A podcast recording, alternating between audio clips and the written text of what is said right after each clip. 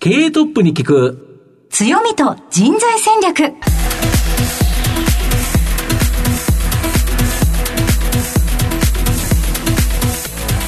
毎度相場の福の神こと藤本信之です。アシスタントの飯村美希です。経営トップに聞く強みと人材戦略。この番組は相場の福の神こと財産ネット企業調査部長の藤本信之さんが注目企業の経営トップや人材戦略を担うキーパーソンをゲストにお迎えしてお送りします。企業を作るのはそこで働く人ということなんですがゲストには毎回事業戦略上独特の強みとその強みを生かすための人材戦略じっくりと伺っていきます。はい。今日はですねやはり元バンドをやっててですね、はい。まあそのバンドをうまくやるのがやっぱり経営につながると考えられてる社長さんですね。ということでどんなお話が聞けるのか皆さんお楽しみに。この後早速トップのご登場です。この番組は JAC リクルートメントの提供でお送りします人材戦略経営トップに聞く強みと人材戦略本日のゲストをご紹介します東証マザーズ上場証券コード4192スパイダープラス代表取締役社長伊藤健二さんにお越しいただきました。伊藤さんよろしくお願いします。よろしくお願いしよろしくお願いします。では伊藤さん早速なんですが、スパイダープラスの事業内容のご紹介をお願いします。あの、我々のやっている、えー事業なんですけれども、えー建設業のですね、DX 化というところで、我々の提供するプロダクトを用いて、えーペーパーレスであったりとか、検査の、えー簡略化であったりとか、あと報告書っていうものを作るのに非常に時間がかかると。それを、あの、ワンクリック、ツークリックで報告書を作成するというようなプロダクトを提供しております。はい。ありがとうございます。後ほど企業についてはじっくりと伺ってまいりますが、まずはトップは企業にとって大切な人材であり強みでございます。トップのお人柄に迫らせていただきたいと思いますので、しばし質問にお付き合いよろしくお願いします。では、伊藤さん、生年月日を教えてください。えー昭和48年の8月4日になります。はい。ご自身ではどんな子供だったなと思われますか？僕の子供の頃は、えーガンダムとかすごい流行ってて、ガンプラを懐かしいですね。ひたすら作っていたりとか、あと漫画描くの好きだったので、漫画ずっと描いてたりとか、でもう勉強は一切せずっていう感じでしたね。少年らしい少年時代そうでですすね。よね。そんな中、将来の夢なんかあったんでしょうか？えー小学生の時は漫画家にすごくなりたくて、はい。で、もう本当に一日中絵ばっかり描いてたりとか、まあ、ガンダムのそのプラモデルも作ったりもそうなんですけど、そういうこう、何かこう作品作るみたいなことが好きで、え中学生の中旬ぐらいから高校卒業するまでの間にかけては、バンドをずっとやっていて、バンド活動でほぼほぼの時間を使っていたっていう感じですね。はい。はい実は以前お会いした時にその話ちらっとお聞きしたことがあるんですけど、他校の生徒スカウトしたりとかされてましたよね？そうですね、はい。うまいやつをやっぱり見つけてこなきゃそうですね、うんはい。あの、ドラムが、やっぱりこう、リズム体のこう、要というか、で、ドラムってやっぱり金額的にも高いものなので、持っている人とか、あの、ドラム実際にこう、プレイしてる学生ってそんなに多くないんですよあね。数が少ないですよね。もうそもそも数が少ないんですよ。ギターみたいにポッと買ってきてとかっていう感じでもないし、あと家に置けるかとか、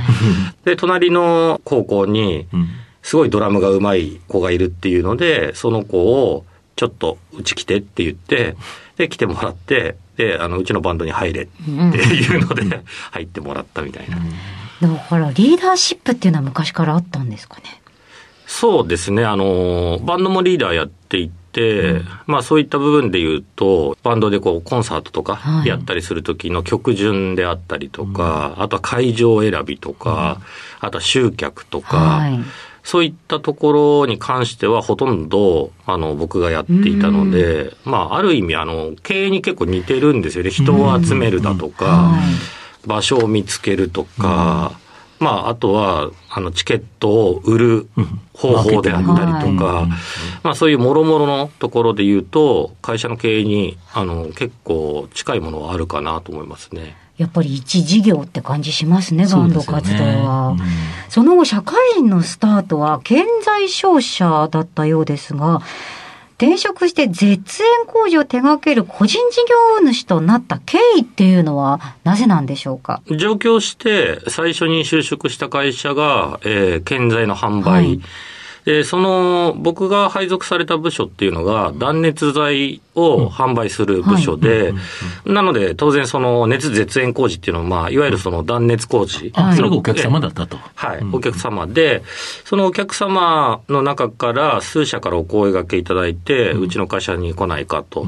いうところで、えー転職をして、断熱工事の会社で現場管理の仕事をやって、で、その後に、まあ、建材のことも分かって、えー現場管理のことも分かって、はい。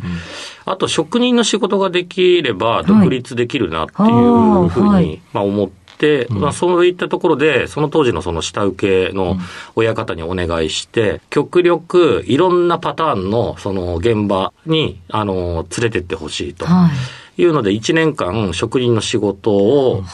ずっと続けて、で、1年経った頃に、まあ、ほぼ、ほぼ、まあ、ほとんどの内容の仕事はできるようになったなっていうところで、24歳の時に独立したっていう流れですね。早いですよね。もともとやっぱり24歳独立しようという気があったんですか、小さい頃から。私の祖父も父も、あの、一代で事業を起こして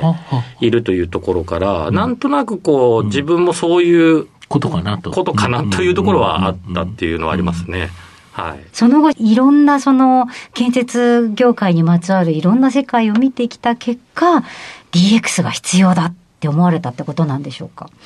うん、というよりも、はい。僕自身がその、建設業界の中で、はいまあ、その中でも、ゼネコンさんがあって、いサブコンさんがあって、その下っていうところの、こう多重構造の中の、うんまあ一番下のところで、えー仕事やっている中でも、図面とか、あと、あの、見積もりをするのに、ん。一個一個の図面から数量を拾い出したりとかっていうのを全部手作業でやってたんですね。で、それに対する時間、労力がものすごいかかるっていうのが、すごくここって無駄な時間だなっていう、はい。まあ無駄ではないんですけど、当然それによって受注するわけですから。ただ、場合によってはうん、1ヶ月かけてうん。見積もりを作って、例えばお客様に持っていきました。うん。で、今回はちょっと値段が御社高いから、また次回よろしくねみたいな時ってあるわけですよ。うん。はい。あこの1ヶ月何だったのみたいな。そうですよね。作るのに時間かかったのみたいな。がっくしですね。まあ、これはもう皆さん、どこの会社さんも同じことをやられているっていうところで、で、まあ、そういった中で、自分自身が、あの、なんでこんなにアナログなことをやっているんだろうっていうところから、あの、自社でまず、はい。IT 化を何かしらこの一番時間、手間暇かかる積算っていう仕事を、どうにかはい。IT ができないかっていうタイミングで、iPad がちょうど発売されて、で、その当時まだクラウドっていう言葉をほとんどの方が知らなかったと思いますし、僕自身もよく理解していなかった。で、iPad が出たことによって、クラウドって何なんだろうって言って、こう自分で調べていったら、これ使ったらどこでも積算できるじゃないかとか、紙いらなくなるじゃないかとか、まあそういったいろんなところがそうですね。こう、iPad で画面も見れるし、カメラもついてるから写真も撮れるし、っていうことですよね。そうですね。はい。で、まあ、あの、僕らの場合は最初はその積算っていうところに、はいあの、絞ってうん。作って、まあ、IT 化していこうと、うん。で、効率化させていこうっていう流れの中で、ん。あるお客様からお誘いいただいて、一緒にこれをもっとあの違った形でっていうので、建設業界全体に向けて使えるプロダクトにできるんじゃないかというところで、まあ今おっしゃられた通り、そのカメラ、あの iPad 1カメラなかったんですよ。ただ iPad2 ではカメラ絶対つくだろううんっていう、はい。あの、目論みの中、写真を撮って、で、あの、図面にその写真を添付して、はい。で、その添付した写真にいろいろと、例えばマーカーでここ直してねとか、はい。CGS ですね。直接。えーはい。テキストにそれを打ち込んだりとかして、例えば業者さんと共有するであったりとか、あの、他の現場監督さんと共有するっていうことができれば、これは業界全体の、その生産性の向上、あとはペーパーレスというところにつながるだろうっていうところから、そこの開発に、あの、着手したっていうのが一番最初ですね。はい。ありがとうございます。自分の不便を解消するために始まったものが、もう業界全体に革新を与えるみたいな、そんな印象がスパイダープラスさんにはありますが、皆さんには伊藤さんの人となり、どのように伝わりましたでしょうか？この後は、組織の強みと人材戦略に迫っていきます。経営トップに聞く強みと人材戦略。本日のゲストは、東証マザーズ上場、証券コード4192スパイダープラス代表取締役社長伊藤健二さんです。さて、ここからは会社についてお伺いしていきます。まあ、ズバリこの番組は強みと人材戦略というタイトルなんですけど、御社の ICT 事業の主力製品であるスパイダープラス。まあ、社名と同じなんですけど、製品名なんですけど、まあ、これってぶっちゃけどういうものですか？もう一度ちょっと詳しくご説明いただいていいですか？はい、あの、そうですね。まず、その、今までずっと紙で、うん。えー持ち歩いて現場でチェックしていたようなことを、ペーパーレスにしましょうというところで、まあ、製品自体に、例えばこう、えー我々のプロダクトに、はい。えー図面をですね、そのままインポートししていただくと。うんで、えーそこの中から、えー必要なところの検査箇所であったりとか、いろいろな、あのー写真を撮る場所とか、うん。そういうとこところがですね、いっぱいあるんですけれども、そういうものを添付したりとか、帳票の出力、うん。まあそういったところで使われているというとこそうろですね。すると、工事現場の現場監督さんが、あの、タブレットに入れて使われる、まあ、えっ、と、プログラムというか、えっ、と、製品ということですか？そうですね。あと持ち物が圧倒的に減るっていうところが大きくてですそれはね。図面ってめんどくさいですもあの、んね。筒を背負ったりがなくなるってことですそうですね。あとあの、黒板ってはあるじゃないですか。写真撮る時のやつですね。はい。はい。エビデンスで黒板を、はい。にチョークでこう書いて、で、それをこう誰かがあの掲げながら、うん。他の人が写真を撮る。っていうものを、うん。電子黒板というものを我々、あのカメラを起動すると出るような、はあ。の形が。写真に描けるんですか？あの写真かけるというよりも、写真にもテキストでも最初から貼り付けで、で、その貼り付けたやつをエビデンスとしてうん、これも国交省でもあの許可された形、電子納品ができますとうんうん。言ったところで、黒板も必要ないですと。う。ん。であとは、例えばゼネコンさんであれば、はい。背筋検査っていう、はい。あの昔の姉派事件っていうのをあありましたね。えーはい。あの、はい。背筋の本数が少なくてっていうのが事件になったと思うんですけど、あれによってうん、ゼネコンさん皆さん、背筋検査絶対、あの、チェックしなさいと。要は何本ちゃんとあれが入ってるかどうか数えろということですね。はいうん。で、写真だけだとビジュアル的にうん、背筋の本数数えるのがすごいめあの難しかったりするんで、はいそうですねあの、マグネットつけたりするんですよ。はい。で、そのマグネットも持ち運んでたんですよ、今まで。はああ、重たいですね。ええはいそれを我々のスパイダープラス使うことによって、背筋検査の写真を撮って、はい。で黒板もついていて、はい。で、あの、豆図っていう小さい、こう、その背筋の図面もそこに添付されていて、はい。で、さらに、うん。マーカーの機能があるので、はい。マーカーで一本一本の背筋に、ポンポンポンポンと点を打っていく。マグネットの代わりになる。んですよはいはいはい。でそうすることによって、ちゃんとこの本数がありますよねうんっていうはいところになると。まあそういった様々な、うん。あの、ものがうん。装備されているというところで、うん。現場監督さんの持ち物がすごく減った。うん。で、これによってうん、一つあの、我々の中で、うん。いろんな方にこういうインタビューをしている中でうん、あの、印象的だったのがうん、女性の現場監督さんがうん、スパイダープラスを使うことによってうん、重たいものを、ああの、本当に持たなくてよくなっうて、んすごく楽だっていううんお言葉をすごくいただいてますね。うんはい。あとは何か忘れるっていう。うん確かに。ええあれ持ってくるの忘れたっていうのが、はい。あもう我々のプロダクトを使っていれば、はいそれがなくなるのあで、タブレットさえちゃんと持っておけばええということですよね。タブレット忘れたらもうこれは逆に、逆に全部どうしようもないっていうやつですよね。あの、タブレットを持っていけば、んあの図面が抜けてたとか、うんだからまた事務所に戻らなきゃとかっていう、これがなくなるんですね。紙もまた大変ですもんね。確かにね。ええあとは、あの、雨で濡れてとか。風で飛んでったとあか、そういうことが結構高層ビルとかになると余計に風強くなったりとか、そうですよね。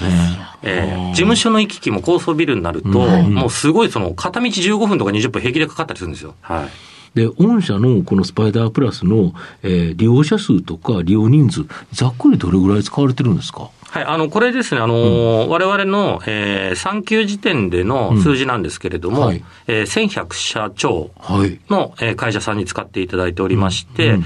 えー、使われているユーザー数でいうと、うん、えー、4万5千人超になっています。うん、これ最初当然、まあ導入されるときには、全社で一気にっていうより、やはり一つの部署から始まるのが多いんですか？そうですね。一つの部署からであったりとか、一、うん、つの現場からあ、現場から。はいはいはい、やっぱりあの、こういった我々のようなプロダクトだと、うん、あのパターンとしては、2つあると思っていて、うん、1つは現場の予算でスパイダープラスを使いますという会社さんと、あとは会社の経費としてスパイダープラスを使いますっていう会社さんがあると。なので、その両方の側面があって、会社さんの中で、えー、中心のところに、いきなりその方がその DX に対して、もう全社的に広めたいんだっていうと、比較的早く広がっていくんですけど、まあ、あの、現場の方がすごくそういうものに興味があって、スパイダープラス使いたいっていうと、その現場の方が、あの、他の方にも広めてくれて、その社内で広がっていくっていうような。パターンとあって、なので、大体我々ってその契約した会社さんの中で、トップラインというか、例えば1000名の会社さんの中で700名が使いますよっていうような、あの、規模感の会社さんだと、700名に到達するのに、やっぱり2年ぐらいは最低でもかかるんですね。要は、社内の中でじわじわ広がっていくとい。うことですよね。はい。隣の部署がえらい便利なものを使っているぞみたいな、そういうことですか？そうですね。ああ、なるほど。はい、まあ、あとは、あの、本当にバイラル効果という、あの、まあ、いわゆる口コミで、えー、同じ現場の中でも、うん、あの違う企業さんいっぱい入ってるじゃないですか、うん。うん、そうすると違う企業さんがあの、スパイダープラスを使ってる方を見て、それ何？あれ、あれ便利っていう、うん、っていうので、え、お前なんで図面ま、まと持ってないの？そうこれに入ってるから、はい、え、これ便利じゃんっていう感じですか？そうですね。はい。まるで CM みたいなやりとりがあちこちの現場で起きてるわけですよね、ね。きっとね、はい。なるほど。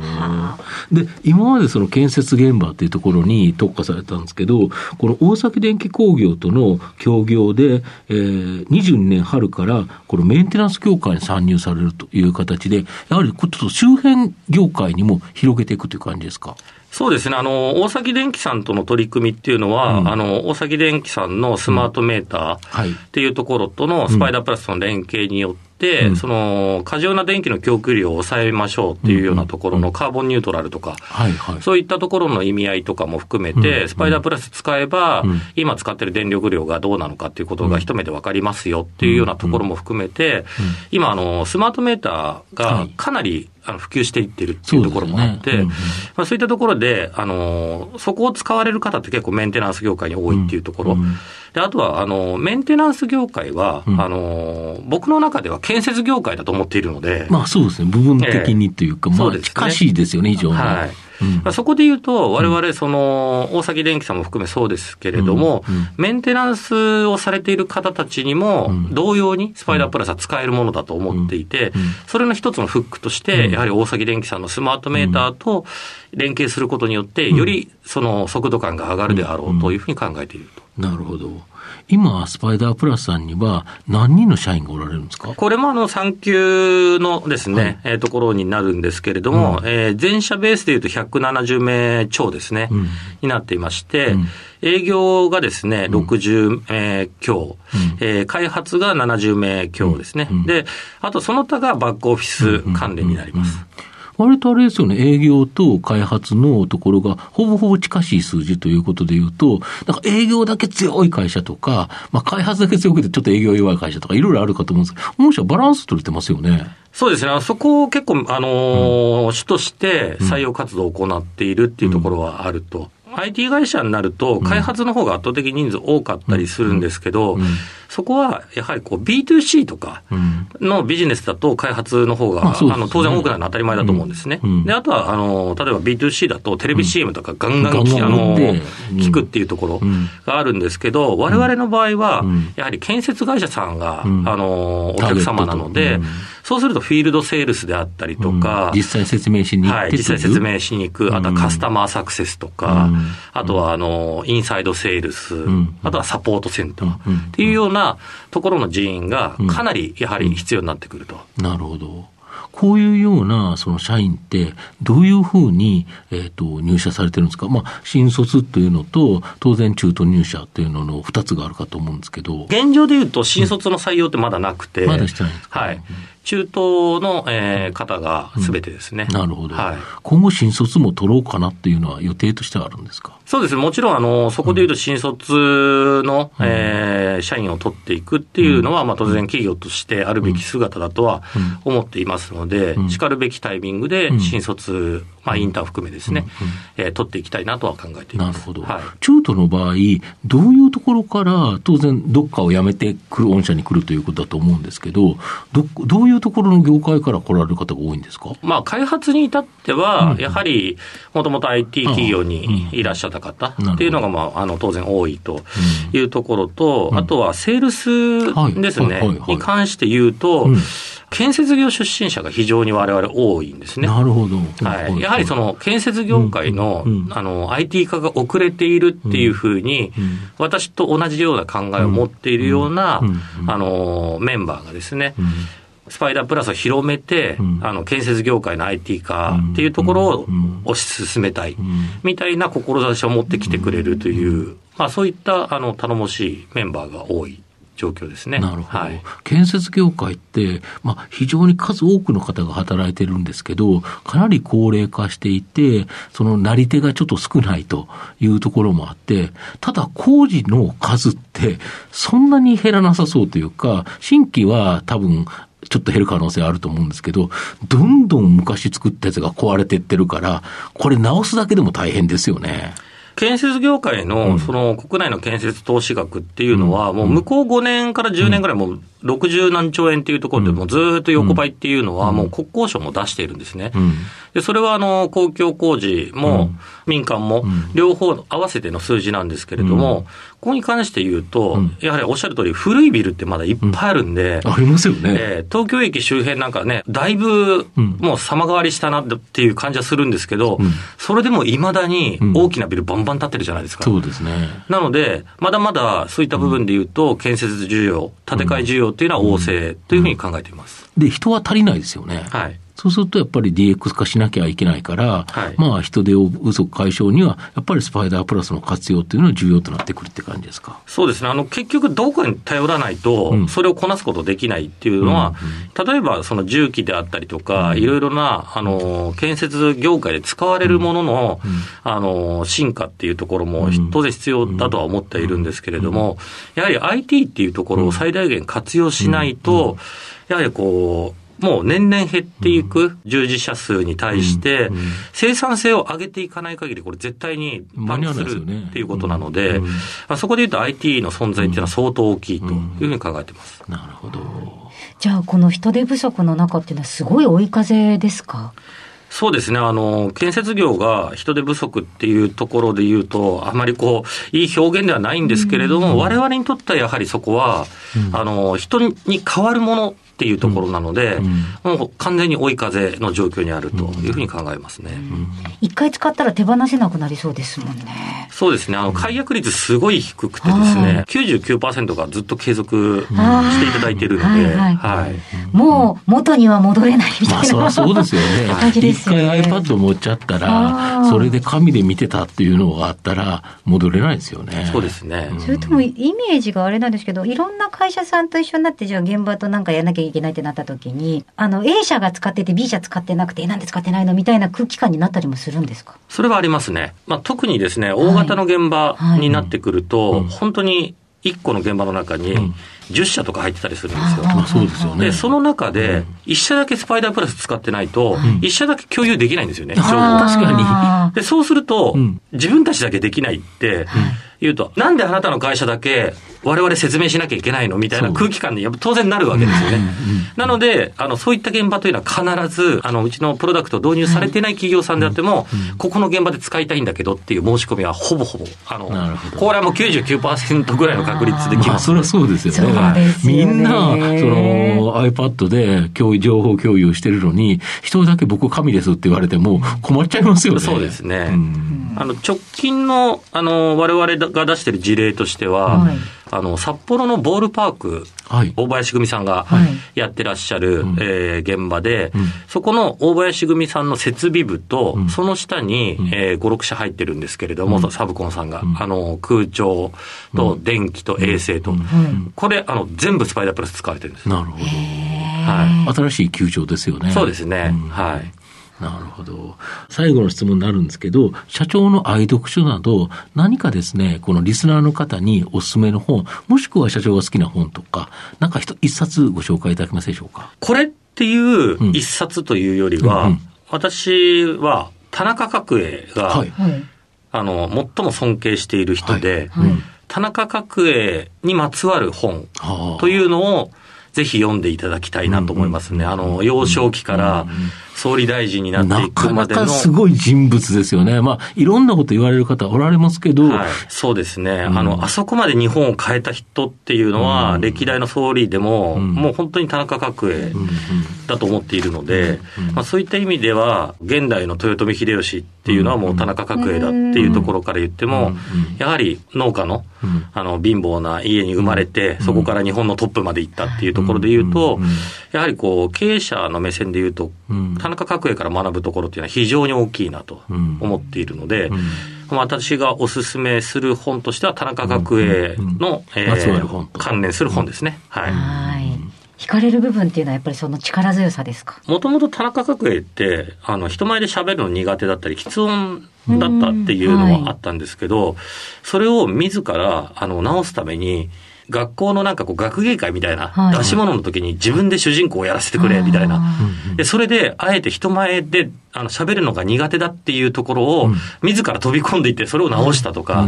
あの、よく書かれているのは、うん。田中角栄っていう人は、すごく大きな声で、すごく早口でまくし立てるように喋るのは、うん。一種の自分の中での緊張を隠すために、ああいう喋り方なんだっていう、あそこまでの人でもやっぱりそういったところを持っているっていうのも、まあ自分の中では惹かれるところがあるなというか、パワフルに見える中にも、繊細さがあるという。なるほど。ありがとうございます。ではぜひ皆さん今一度田中角栄さんにまつわる本手に取っていただければなと思います。本日のゲストは、東証マザーズ上場、スパイダープラス、伊藤健二さんにお話しいただきました。伊藤さんありがとうございました。ありがとうございましたあり。がとうございました。経営トップに聞く強みと人材戦略。それではここでお知らせです。東証一部上場 JAC リクルートメントは世界11カ国に展開するグローバルな人材紹介会社です。スペシャリストや管理職の人材紹介を通じて長年にわたり多くの企業の成長に貢献した実績を持ちます。当社では役員、CFO、CIO、本部長、社外取締役などの経営幹部層の人材紹介に特化した専門部署 JAC エグゼクティブを構え、企業の経営課題解決を支援しています。経験豊富なコンサルタントが経営課題をヒアリングし、課題解決に導く人材をご紹介いたします。企業の経営改革を担う人材など、経営幹部の採用なら、東証一部上場、証券コード 2124JAC リクルートメントにお任せください。お送りしてきました経営トップに聞く強みと人材戦略。そろそろお別れのお時間です。今日のゲストはスパイダープラス代表取締役社長伊藤健二さんでした。さて皆様番組を最初から聞けなかった方もぜひタイムフリーやポッドキャストでお楽しみください。それではここまでのお相手は相場の福の神財産ネット企業調査部長の藤本信之と、飯村美希でお送りしました来週のこの時間までほなまた、お昼やで。経営トップに聞く強みと人材戦略この番組は JAC リクルートメントの提供でお送りしました。